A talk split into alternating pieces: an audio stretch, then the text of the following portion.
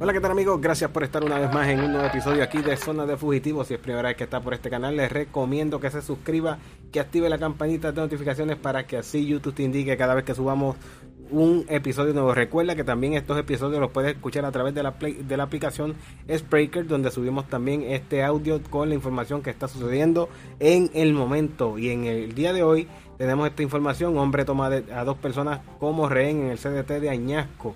Y la información dice así, un hombre mantuvo esta mañana a un menor y a una enfermera del Centro de Diagnóstico CDT en Añasco de rehén, reportó la policía. Las autoridades indicaron preliminarmente que un hombre de 37 años descrito con el cabello negro, con barba y quien vestía un abrigo negro y mahón, entró agresivo al centro hospitalario a las 7 y 38 am. Luego tomó a una niña de, una niña de 9 años de rehén cuando la soltó, agarró una enfermera mientras sujetaba un arma blanca tras, la, tras que la policía fue alertada por una llamada al sistema de emergencia 911. El teniente Luis López López y negociador arrestó al hombre.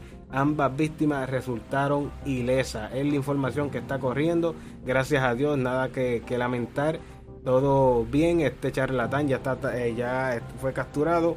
Así que nosotros nos despedimos y eh, ustedes en los comentarios su opinión y nosotros vamos a estar eh, contestándole cada uno de sus comentarios. Sin más nada que decirle, nos despedimos hasta el próximo episodio de Zona de Fugitivo.